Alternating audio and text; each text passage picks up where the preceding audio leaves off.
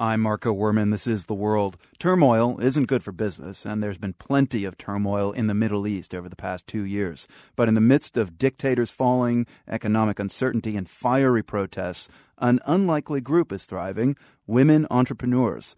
Tara Todras Whitehill reports from Jordan.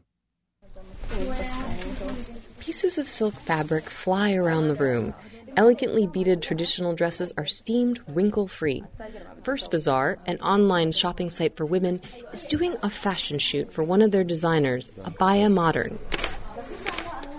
Jordanian sisters Hanan and Linda Halak launched First Bazaar last March. It wouldn't seem like a good time to start a company in the middle of a regional uprising. But Hanan says the Arab Spring has been surprisingly good for business. Actually, it was a solution because a lot of people are afraid to go out from their homes in certain uh, times. This is a solution for the women and everybody.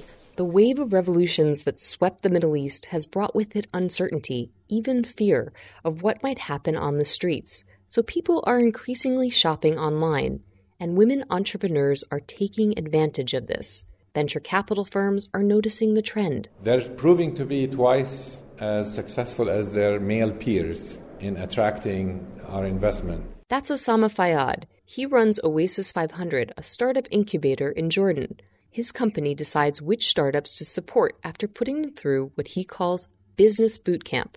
And Fayyad says a lot of the success stories these days are women. If you look at the statistics, around 20 22% of the attendees of the boot camp are women.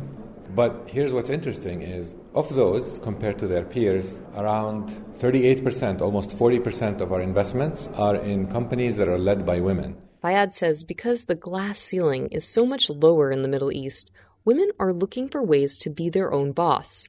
So they're turning to the internet. Abir Kamsea, founder of the consulting firm Better Business Jordan, believes that the Arab Spring has given women the confidence to succeed in business. Because women now can see that they can make a difference. When they see Facebook, Twitter, and all the social media aids, they can believe that they have a say and that their opinion counts. And that's why they are more involved, more interested in this sector. In fact, women entrepreneurs have become a hot topic in the Middle East. A conference was held recently in Jordan just for women. Today, we're going to focus on leadership, uh, governance, social progress, responsible entrepreneurship.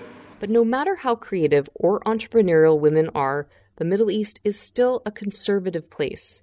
And the reality is that women need the moral support of their families to succeed.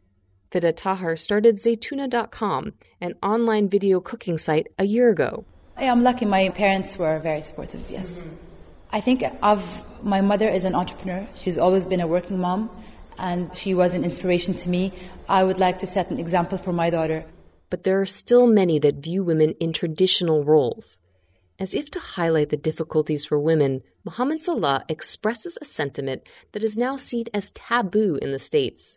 The host of Islamic television shows says it's fine for women to join the workforce as long as it doesn't interfere with their jobs as wives and mothers. Somebody has to stay at home to take care of the kids, wait for them when they come back from school, and study with them, and so on. So if, if a woman doesn't have these uh, commitments and she has a free time, no, no problem. But opinions like his are becoming less common, and women are gaining ground in the business world. And they hope their increasing business clout will give them political influence as well. For the world, I am Tara Todras Whitehill in Amman.